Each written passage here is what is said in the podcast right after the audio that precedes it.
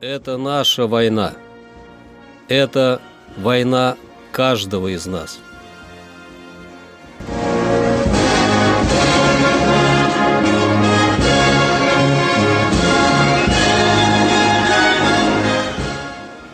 Проект информационного агентства «Регнум. Война. Хроника 1941-1945 годов. 2 декабря.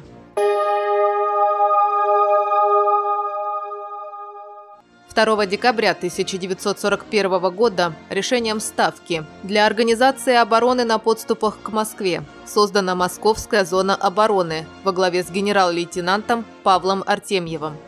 Не достигнув целей наступления севернее и южнее Москвы, немецкое командование в начале декабря 1941 года предприняло еще одну попытку прорваться к городу в центре Западного фронта на Наро-Фоминском направлении – его замысел состоял в том, чтобы одновременным наступлением войск 4-й армии группы армий «Центр» из районов Петровская, Улитина, Таширова, Селезнева прорвать оборону Западного фронта, выйти по сходящимся направлениям на Кубинку и Голицыно, окружить и уничтожить войска 5-й и 33-й армии. В дальнейшем предполагалось, продвигаясь вдоль Минского и Киевского шоссе, прорваться к столице. Первый день наступления в районе северо-восточнее и юго-западнее Звенигорода соединения немецкого 9-го армейского корпуса вклинились на полтора-четыре километра в оборону советских войск. Но контратаками частей 108-й, 144-й и 50-й стрелковой дивизии 5-й армии были остановлены. Южнее Нарафаминска, части 3-й моторизированной и 183-й пехотной дивизии противника к исходу 2 декабря вклинились на 8-9 километров в оборону 110-й и 113-й стрелковых дивизий 33-й армии. Но на рубеже Могутова-Мачихина были остановлены и перешли к обороне. 2 декабря 1941 года контрнаступление войск Южного фронта под Ростовом-на-Дону закончилось успехом. Силы немецкой группы армии «Юг» вынуждены были отступить к реке Миуз и далее к реке Самбек и не смогли принять участие в наступлении на Москву. Красная армия начала наступление севернее Тулы. Завершилась эвакуация в Ленинград советских войск – 165 дней оборонявших военно-морскую базу на арендованной СССР у Финляндии части полуострова Ханку. Нацистские каратели вступили в бои с партизанами Ленинградского партизанского края. Карательная операция завершилась провалом, однако в ходе нее нацисты сожгли 39 деревень и убили более 100 мирных жителей. 2 декабря 1942 года Ставкой был утвержден план операции «Сатурн» наступление войск Юго-Западного и Воронежского фронтов на Среднем Дону, начавшегося уже в меньшем масштабе 16 декабря. 2 декабря 1943 года закончилось наступление войск Западного фронта на Оршинском направлении в Белоруссии – 2 декабря 1944 года войска Третьего Украинского фронта в Венгрии освободили Сексарт, Пакш, Баньхат, Домбовар. На освобожденной Красной армией территории страны по инициативе местных коммунистов был создан Венгерский национальный фронт независимости, фактически ставший новой властью.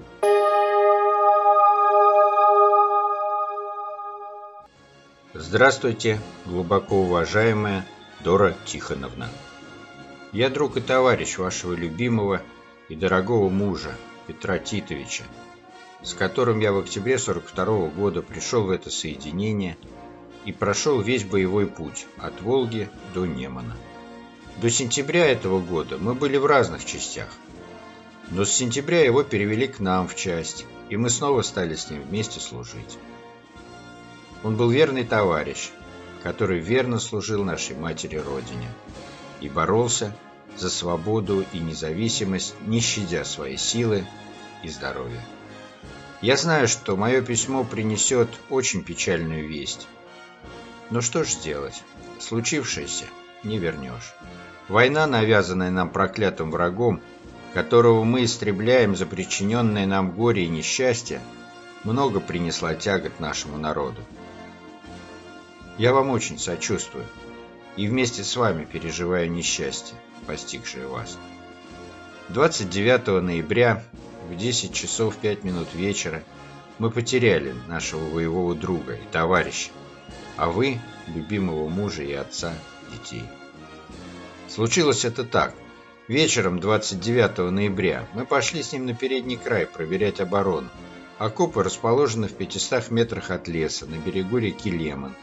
И вот когда мы вышли из леса и пошли лугом к берегу реки, со стороны противника раздался выстрел. Петя вскрикнул.